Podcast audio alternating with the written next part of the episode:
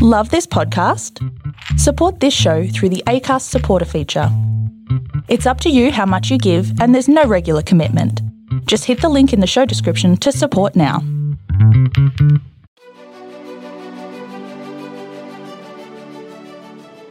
Hey, this is John Lee Dumas of EO Fire, and welcome to Master Leadership. Great leaders ask great questions, and this podcast takes you on a journey to master leadership with questions that matter to leaders who matter with your host, Lily Sinabria. Hi, this is Lily, and today we are speaking with Laura Gassner Otting. Have you ever felt stuck? That there's more for you to achieve more to your ever unfolding story, but you're just not sure how to get there? Then you've come to the right place because Laura Gassner Otting helps people do just that. This serial entrepreneur who has started and sold a successful international executive search firm built philanthropic and political action committees from scratch, and was a White House appointee on the team which created the National Service Project, AmeriCorps. Laura is like a punch in the face wrapped in a warm hug. She is an author, lightweight champion of the Get the Hell Out of Your Own Way world, competitive rower, and professional badass. Here is part two of our interview. Laura, what's the best advice you've ever received? Oh, the best advice I've ever received is this you're just not that important. Yeah, right? Mm-hmm. That's tough advice. So I was talking to a woman who was really successful. She just sold a business for $60 million. I mean, she was a thing. And mm-hmm. I was mm-hmm. complaining to her about my tale of woe, which, you know, I have a happy marriage, I have a happy business, I've got healthy children. I didn't really have much of a tale of woe, but I was whining. And she said, I don't understand what the problem is. And I said, The problem is that I just yell at my kids a lot. I don't want to yell at my kids anymore. And she said, Well, why do you do that? Tell me about your day. And so I told her about how I'm able to do all these things. I'm able to be at work and I can pick up my kids and I've got my cell phone so I can still be everywhere all at once and I can be in the office while I'm at the playground. And she looked at me and she's like, What are you doing? You're not that important. And I said, But I am. I'm building my family and I'm building my business and I'm building my community. I'm involved in everything and I have to do the bake sale and everything else. And she was like, No, you don't. Why do you have to do that? And I said, Because if I don't do that, then um, um, um, and she said, then nothing will happen. She said, here's the deal. If you are building a business that you cannot put your phone in the trunk for an hour after school and take your kids out for an ice cream cone, then you are either not building a strong enough business or you're a micromanager.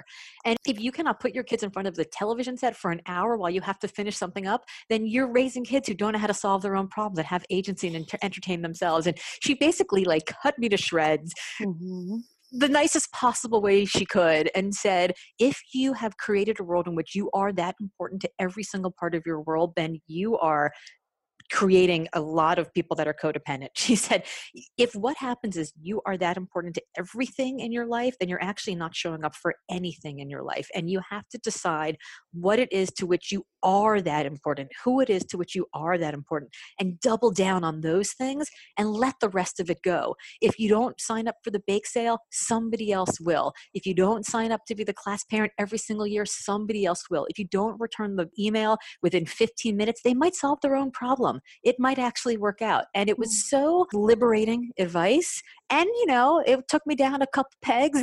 that was helpful too. But the idea that you can say no because not every question you're asked, not every query, not every time you get voluntold to do something, it's not because you're the most important person that they have spent you know weeks headhunting and researching it's often because you're just the most proximate heartbeat is this where you learned to punch someone in the face and then wrap them in a warm hug? I was introduced when I was speaking about a year ago by somebody as I'm a punch in the face wrapped in a warm hug, and I'm the CEO of the Get the Heck Out of Your Own Way Club. That's how he introduced me. I love it. That was definitely a punch in the face wrapped in a warm hug. So you have people speaking into your life. How important is that for a leader? Oh, it is one of the most important things. I used to ask when I would interview people who gives them advice and when the last time was that they realized that they were wrong. And mm-hmm. to be honest, it didn't almost didn't matter what they told me. It mattered how long it took them to hesitate to come up with the answer. Mm. And you can tell whether or not people are readily getting advice often. I think one of the problems with leadership is that as leaders, we're expected to talk a lot. You know, you go into a meeting, you sit at the head of the table, people turn to you, you're expected to talk. Mm-hmm. And the higher we get in the ranks of leadership, the more we're expected to talk.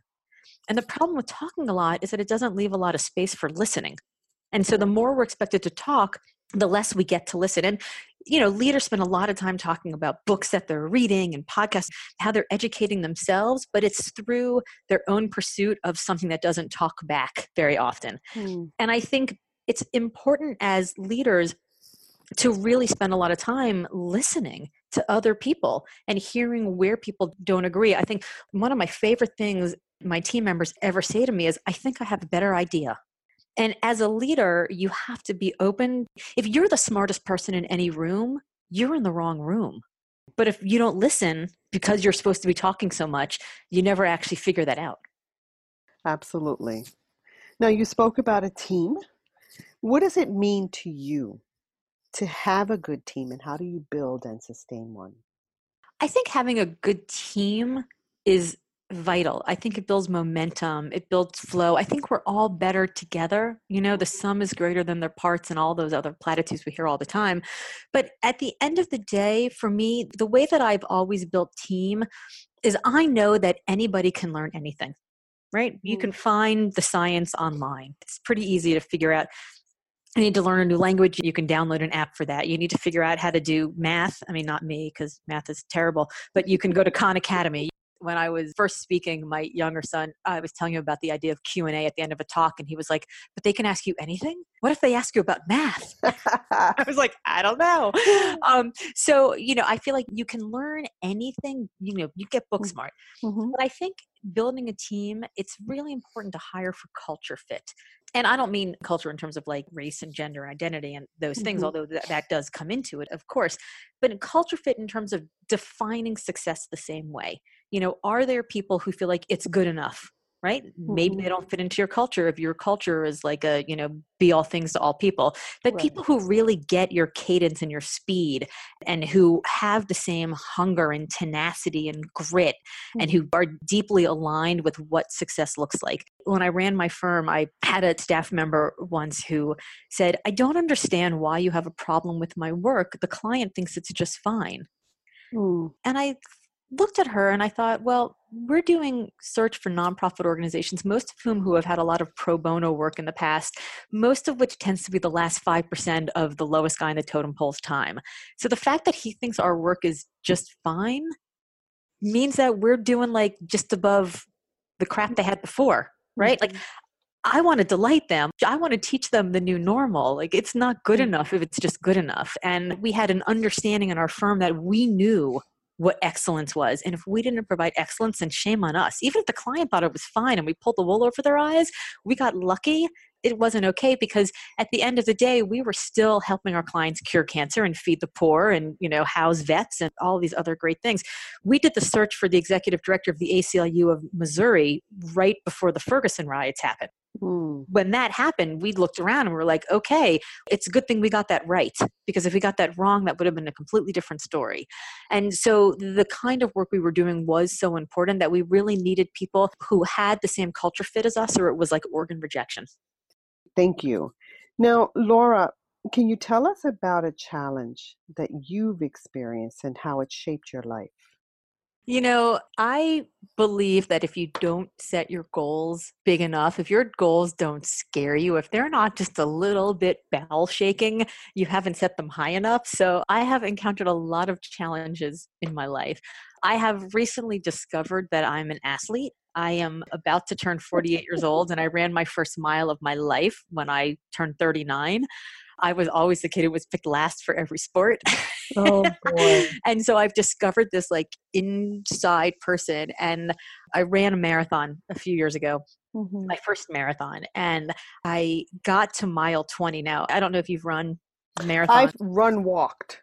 So you know that in the marathon training you train mm-hmm. for 20 miles right you work for four months training you know eight miles mm-hmm. one week nine miles the next and you get right. to 20 now a marathon is 26.2 as you mm-hmm. know mm-hmm. so you kind of get to this point where you're like in uncharted territory a little bit and that uncharted territory usually comes three to four hours into the experience mm. where you are depleted you are exhausted you are hungry you are thirsty you are tired every part of you hurts and so I got to this point having never run a mile before, you know, a year and a half earlier, and then training to run this marathon.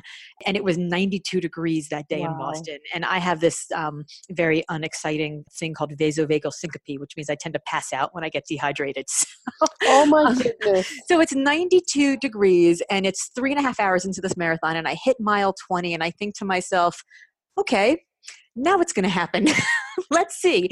And you have these two voices in your head, and one of them is saying to you, You're going to do this. You're going to be a marathoner. They're going to put a medal around your neck and a windshield around your body, and you're going to be a superhero. Yes. And then there's another voice inside of you that goes, What are you crazy? You're going to die out here. You have another hour and a half, and it's 92 degrees, and your shoes are going off of the pavement oh, because it is so hot. You're going to die. And both of those voices are in your head at the same time and only one of them gets to win, right? They're battling it out. And the only person who decides which voice gets to win in that moment is you, putting mm. one foot in front of the next over and over and over. And that was a challenge to me because it was physically challenging, it was emotionally challenging, it was mentally challenging, and it was uncharted territory. And so you spend this time with yourself thinking, oh my God, like, how am I going to do this? Who's going to win? And then the next thing you know, you're like, oh, all that time I've been perseverating over this question, I've now gone a mile further, and now I only have five miles left. And then you go a mile further, you only have four miles left. And then you're like, oh, I'm actually going to do this. And so that to me is so emblematic of other challenges I've had in my life where it's hard, but you know at the end of the day what your goal is. It's not like just put your head down and keep working, but you have this plan, you trust in the plan, you trust in your training, you know that you have it in you. And every time you're faced with a challenge like this, you figure out what you're made of. And that was a moment where I figured out what I was made of and I surprised myself. I didn't know I was made of such tough stuff. So badass. so, do you still run marathons? Well, so I ran two more and then of course i hurt myself because you know you should go from never running a mile to running three marathons in two years unless you're insane like me mm-hmm. and i ended up joining a gym for the first of my life and lifting weights to get stronger and the trainer that was assigned to me was actually a rower and like a pretty serious like olympic level rower and he had me start to do some rowing machine stuff and I fell in love with it. And here it is now, a few years later, and now I'm actually a competitive rower, which is hilarious because I'm, you know, five foot five. So I'm not exactly tall, but I'm like the lightweight that's in the back of the boat. But, you know, rowing is an interesting sport because it is all about suffering. It is like how deep can you go into that pain cave and what can you figure out inside of you to pull out? And it is you know, as somebody who is now making my career as an author and a motivational speaker, I find myself like motivational speaking to myself in the middle of races. Wow. And every once in a while, I'll utter something out loud, and people are like, "What? What is she doing? what is she doing?" and you know, my my teammates don't really know like about my whole life. Mm-hmm. We, you mm-hmm. know, we row together and then we leave. Like we don't know everybody's details of everyone's life. And every once in a while, they'll hear me say something. They're like, "Wow, that's really motivational." I'm like, "Well, I should hope so. I make my living." I walk the talk, baby. Exactly. All right. Exactly. Hey, leaders, stay tuned for the rest of the interview following this brief message. If you haven't downloaded your copy of the Master Leadership Journal, go to masterleadership.org forward slash MLJ to get instant access and begin growing your leadership with questions that have been curated by top level leaders. I've also included some cool extras for you at masterleadership.org forward slash MLJ. So, can you tell us about one of your greatest successes? As somebody who is still getting used to like the self promotional thing, it's really mm-hmm. hard to do mm-hmm. that. Um, I will tell you, I have a 14 year old and a 16 year old, both boys, and I think my greatest success is that they love me, but they also still like me right now. Mm-hmm. I think that's, mm-hmm. I think that's really good you know, I could point to like I worked in the White House when I was 21 years old. I helped found AmeriCorps. I founded a business. I wrote this book. I won medals in mm-hmm. rowing. Like I could point to those things. But I think that one of my greatest successes is the implementation of family meeting in our house. So mm-hmm. every weekend, I think almost for the last two years at this point, we've had what we call our family meeting and we get together. It's actually structured. We have a Google document. It's 45 minutes. So it's like we're in, we're out, we're done. But we start the meeting by talking about what our values are as a family. Some value, we pick something like mm-hmm. we want to try new things. We want to expect the best in others. We want to care for the environment. You know, some value we hold dear and we talk about how during that week we maybe manifested it. And then we do an airing of gratitudes where we go around and if you want to you can like thank somebody for hey i want to thank you for going out of your way and picking me up this week or hey mom i want to give you a shout out for being on the today show or like any of the like mm-hmm. whatever the thing might be i saw you being brave in this time or i saw you sit with that kid you know after school and waiting and i think that was really cool whatever it might be then we go through and we just do like a round robin of like who's picking up who on what day and who's traveling and who's where. Because, you know, like as you're getting older and your kids have all these after school activities and I'm traveling for work and it's busy. Um, so we do that. And then we have some long range planning what are upcoming trips, movies they want to go to, or heard about restaurants, or like just all the stuff that's sort of hanging out, the logistics that are hanging out. Mm-hmm. You've got this event coming up, or this band practice, or this soccer match. Do you need new shoes, a new tie, a new, like, what's happening? And then we do the airing of grievances.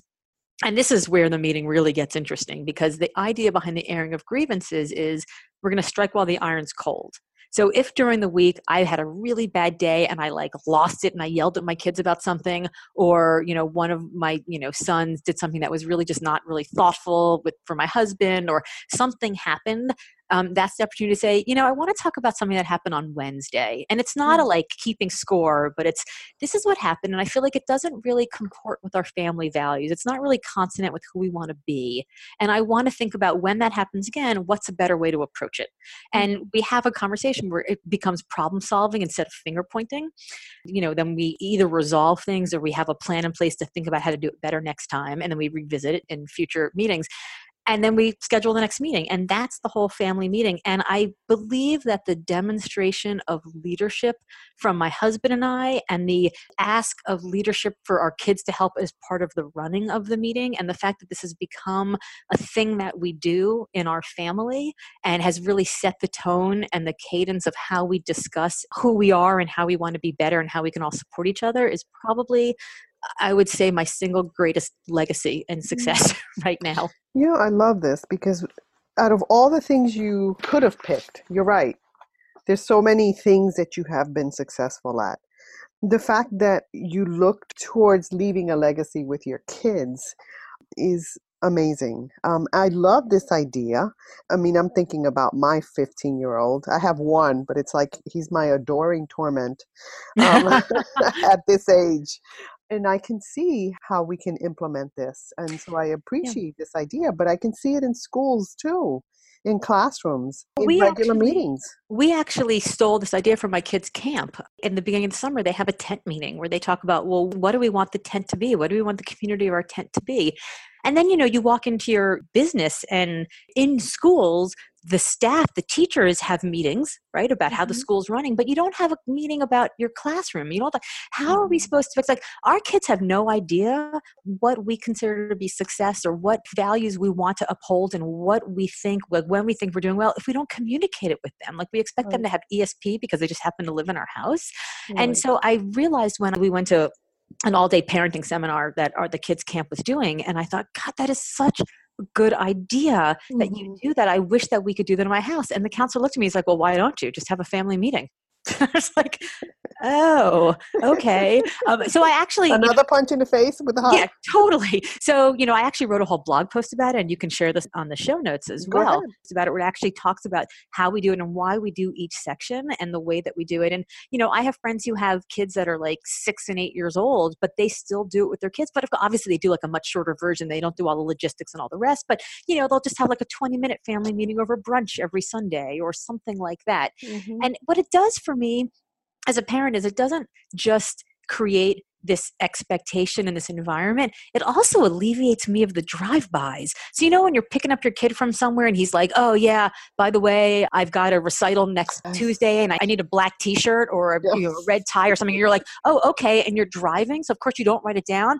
And then you get home and by the time you get home, you've got three phone calls and six text messages and four emails and your boss is calling you and you know the dog's throwing up or whatever's happening. Yes. And of course you forget about it. And then Tuesday rolls around, and your kid's like, "Where's my t-shirt? Where's my tie? And you're like oh the worst like parent, the worst oh, parent ever. So rather than that i say awesome that'd be a great thing to bring up in family meeting. Hmm. and then it puts the onus back on them to be the agents of their own needs rather than me and so in family meeting, we have a section that's like, anybody need anything? Okay, I want to make sure we pick up granola bars at the store. Great. We like we make a list. So we just have one of those like there's like a wants and needs section of the Perfect. the So I still want to be the solution to my kid's problem. I just don't want to be the catcher's mitt of my kid's problem. Perfect. And you're teaching them so many leadership skills there. Yes. Love that. So many leaders describe themselves as lifelong learners. What does that mean to you? And what are you learning now? I think it goes back to the idea of listening more. Mm-hmm. I surround myself with people who are better than me at everything. And I like to also be in the sidecar of people where I'm better at some things than them. I think being in a place where you are constantly seeing other people do amazing stuff, watching them push themselves to greater limits watching them be bold and be strong and be brave and as you know them makes you realize that they're not superhuman they're just mm-hmm. trying right to mm-hmm. try 1% mm-hmm. harder every day is actually not that difficult but it makes you so much better long term right. and then i also think being in a position where you're actively mentoring and championing other people makes you a better person like i think you really do learn so much about who you are and what you care about by teaching other people. I think it gives you confidence mm-hmm. as well. So I think there's like lifelong learning and there's lifelong leading, I think are both very important things. For me, what I'm learning now is just getting into this comfort space you know like the uh, putting out this book and then having to do all of the work to do the promotion around it, it it's kind of insane it's almost like radically narcissistic in a way. Um, For an introvert at that. right. So, like, I'm an extroverted introvert. I get up on stage, I uh-huh. do the talk, I can schmooze the thing, and then I go back to the hotel room and I stare at the wall and order room service. And I don't even watch Netflix because I can't even interact with another. I can't even do it. I was listening to a friend of mine who was a rabid extrovert on a podcast. And at the end of the podcast, I actually had to go and be alone because I was so overwhelmed by her extroversion. So, I'm learning how to measure my energy. I'm mm-hmm. learning how to show up for the people who really need me, even if I'm exhausted. I'm learning to ask for help. That is mm. so difficult. And in fact, it was a topic of family meeting where my 16 year old said, So, mom, you've been really stressed about the book for a long time. He's like, uh, This isn't a criticism, but I'm sort of like, I'm wondering, like, when's it going to end? Mm. And I was like, I don't actually know. And he said, Well, then what can we do to help you? Wow. I loved that your son even though what you were doing was affecting him, he expressed it in such a great way. He expressed it in an amazing way. And I did a TEDx talk a few years ago where I said the worst thing you can do when you want to solve a problem is to ask, How can I help? You're asking the person to make you feel good about the solution that you want to have, right? So you, want to do something that makes you the solution. And a better question is to ask, What needs to happen? So that makes it about the mm-hmm. person and what needs to happen for them. And so when he said, You know, you seem really stressed, how can we help? I looked at him and he goes, What needs to happen so that you will have less stress? And he was so actively managing me that if this were my husband asking me this question, I would have said, No, no, no, I'm fine. Don't worry. I love you. This too shall pass. It'll be great. But because it was my son, I felt the active need to role model showing vulnerability and actually asking for help and actually like doling out tasks and delegating and not being all things to all people at all times and to not be that important. And so it was a really beautiful moment that came out of this family meeting where he then saw himself as a full fledged member of the community of our home and realized that it was part of his responsibility also to uphold everybody there. Beautiful. I love it. So, Laura, if there was something you could change in education, what would that be? Well, I think that's a broad question because I think there are so many different schools and so many different philosophies.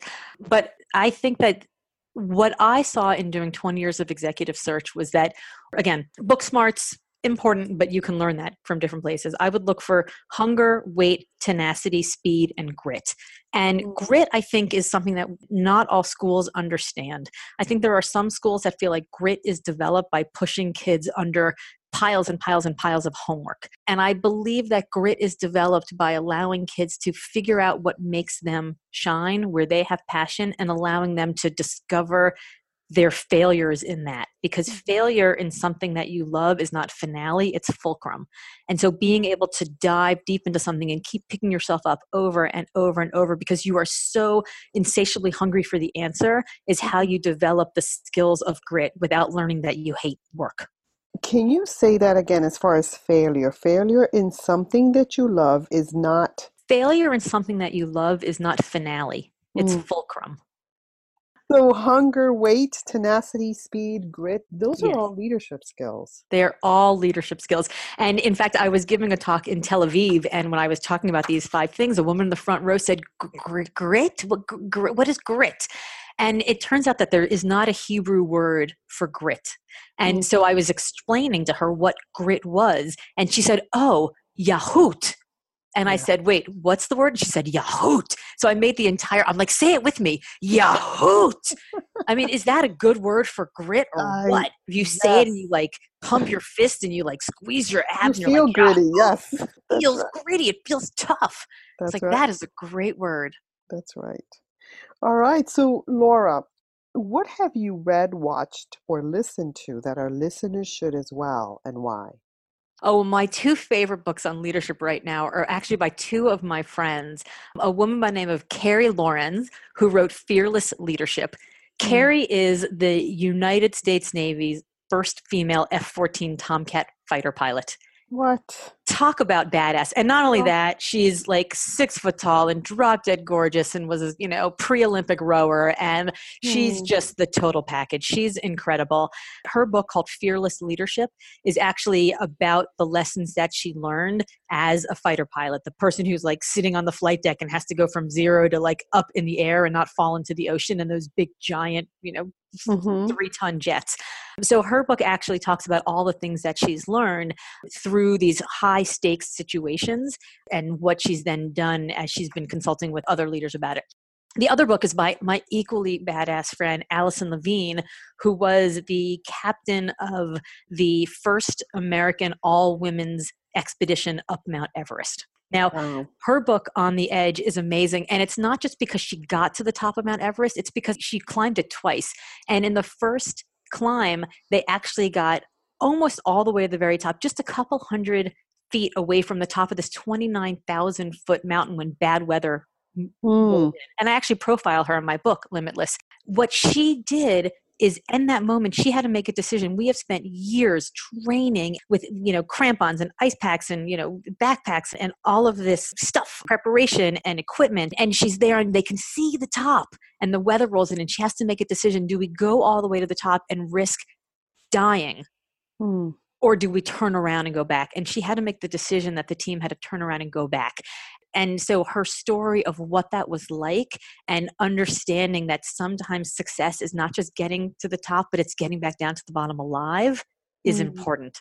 And so Alison and Carey are amazing women, but they started off as everyday people and mm. their story of what they found inside of them and through these extreme experiences and where they've had failure and what they've learned from it and where they've had success and how they've grown from that as well are really i think fantastic fantastic books and very approachable and readable and lovely and I love what you said. Amazing in everyday people. You know, I have come to the realization that badasses are not born, they're built.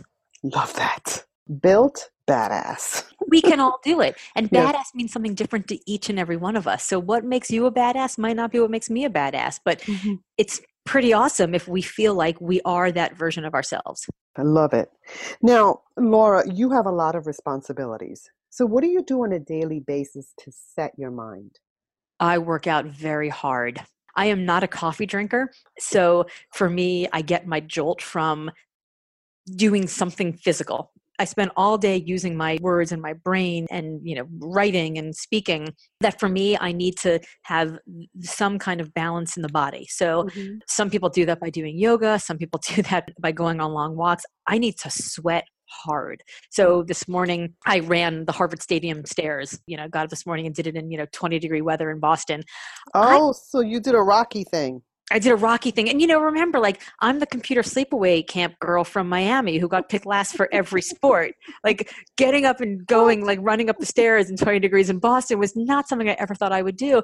And yet I do it and I work out hard, whether I'm working out with my rowing team or I'm going on a long run or I take that hour or hour and a half every morning. And that means I wake up at 4.30 in the morning.